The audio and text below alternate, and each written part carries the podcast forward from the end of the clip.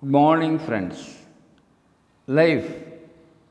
Life can be beautiful because of the world. Life can be beautiful in spite of the world, speaks spiritual psychology. Life always unfolds unlimited possibilities every moment. But unfortunately, many are not aware of these opportunities. That is why most often people fall prey to outward disturbances.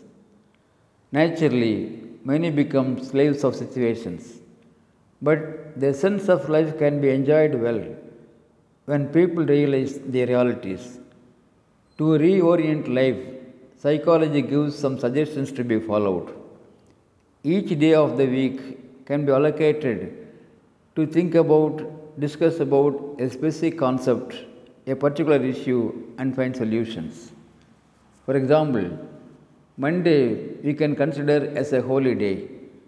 Liveliness must be in full throttle on this day. Tuesday may be for redefining, that is, planning to face life positively, confidently, and pleasantly.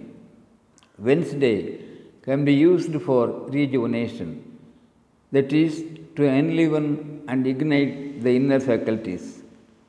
Thursday may be made use for self appraisal.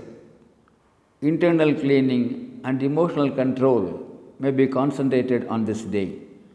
Friday is usually a fortunate day. We can count our blessings and feel happy.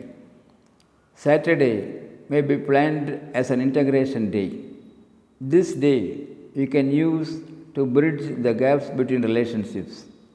Sunday, naturally, everybody needs complete rest, must be allocated for relaxation. Friends, life is not a mathematical formula, but these suggestions can be followed, concentrated on by many, if not by all. Friends, let's try to follow these psychological tips and live a stress free, meaningful, happy life. Thank you.